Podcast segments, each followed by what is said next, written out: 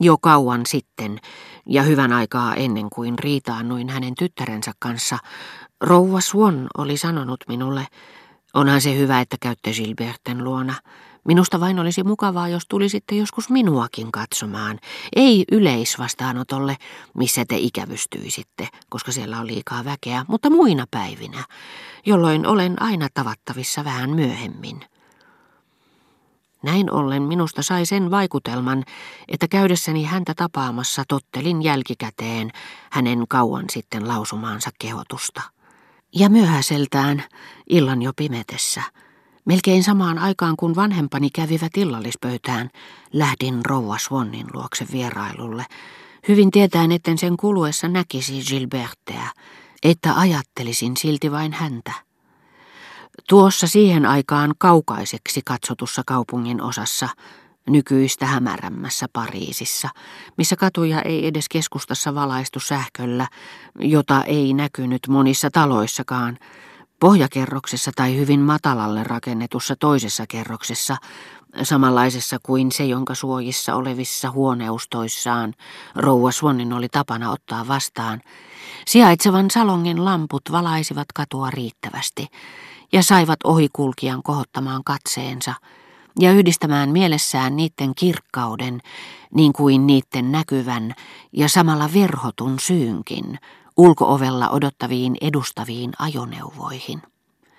Jopa tietynlaista liikutusta tuntien ohikulkija kuvitteli jonkin muutoksen tapahtuneen kyseisessä mystillisessä syyssä, nähdessään yhden näistä kevyistä vaunuista lähtevän liikkeelle mutta se johtuikin ajurista, joka pelkäsi ajokkiensa kylmettyvän ja pani ne silloin tällöin tekemään sitäkin vaikuttavampia kierroksia, kun pyörien kumit muodostivat hevosten askeleille äänettömän taustan, jota vastaan ne erottuivat sekä selvemmin että tarkoituksellisemmin.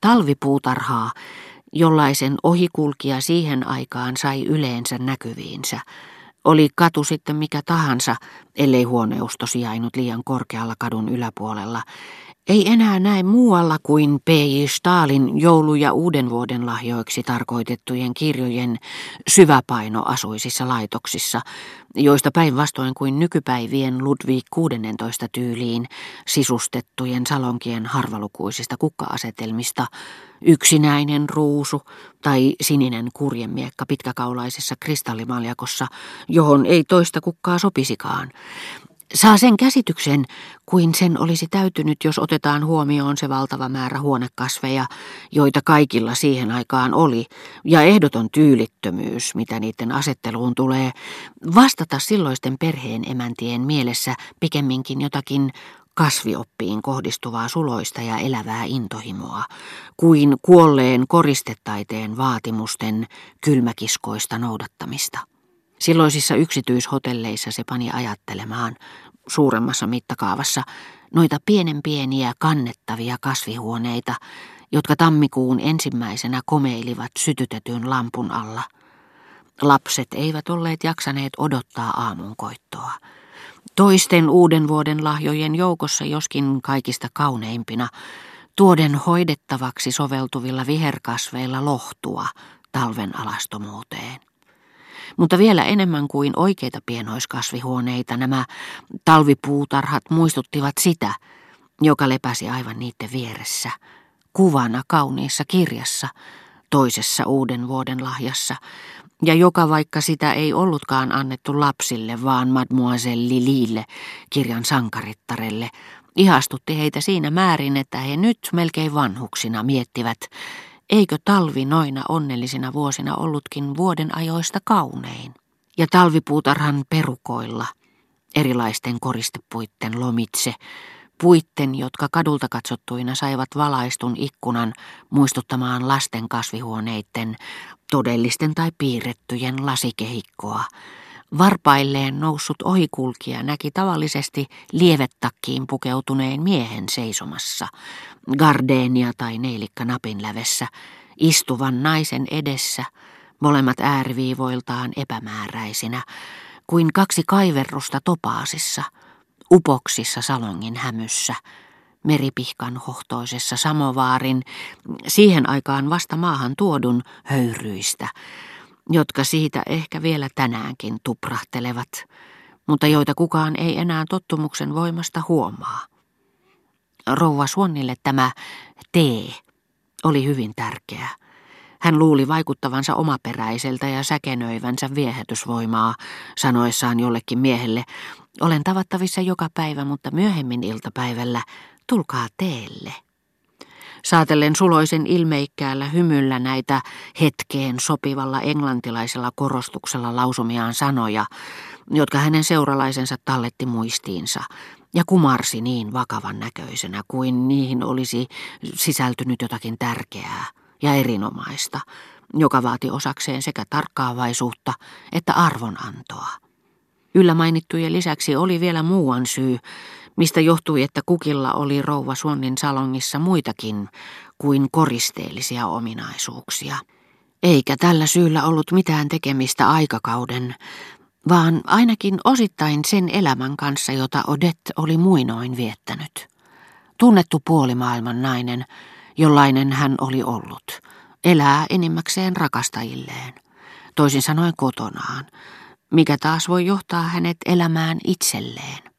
Niillä piirteillä, joita kunniallisessa naisessa saattaa tavata, voi kyllä hänenkin silmissään olla merkitystä, mutta kaikkein eniten ne merkitsevät puolimaailman naiselle. Hänen päivänsä huippukohta ei suinkaan ole se, jolloin hän pukeutuu seurapiirejä varten, vaan se, jolloin hän riisuutuu miehelle. Hänen on oltava yhtä edustava aamutakissa ja yöpuvussa kuin kaupunkiasussakin. Toiset naiset tuovat näytteille korunsa. Hän, hän elää helmiensä lämmössä. Tällaiset elintavat pakottavat noudattamaan ja opettavat lopulta rakastamaan salattua, toisin sanoen pyyteettömyyttä lähentelevää ylellisyyttä. Rouva Swan ulotti sen kukkasiin. Hänen lepotuolinsa vieressä oli vakituisesti valtava kristallimalja, täpötäynnä parman orvokkien ja päivän kakkaroitten terälehtiä, joka sisään tulijasta tuntui viittaavan johonkin kesken jääneeseen mielipuuhaan, sanokaamme vaikka kupilliseen teetä, jonka rouva Suon olisi nauttinut yksin, omaksi ilokseen.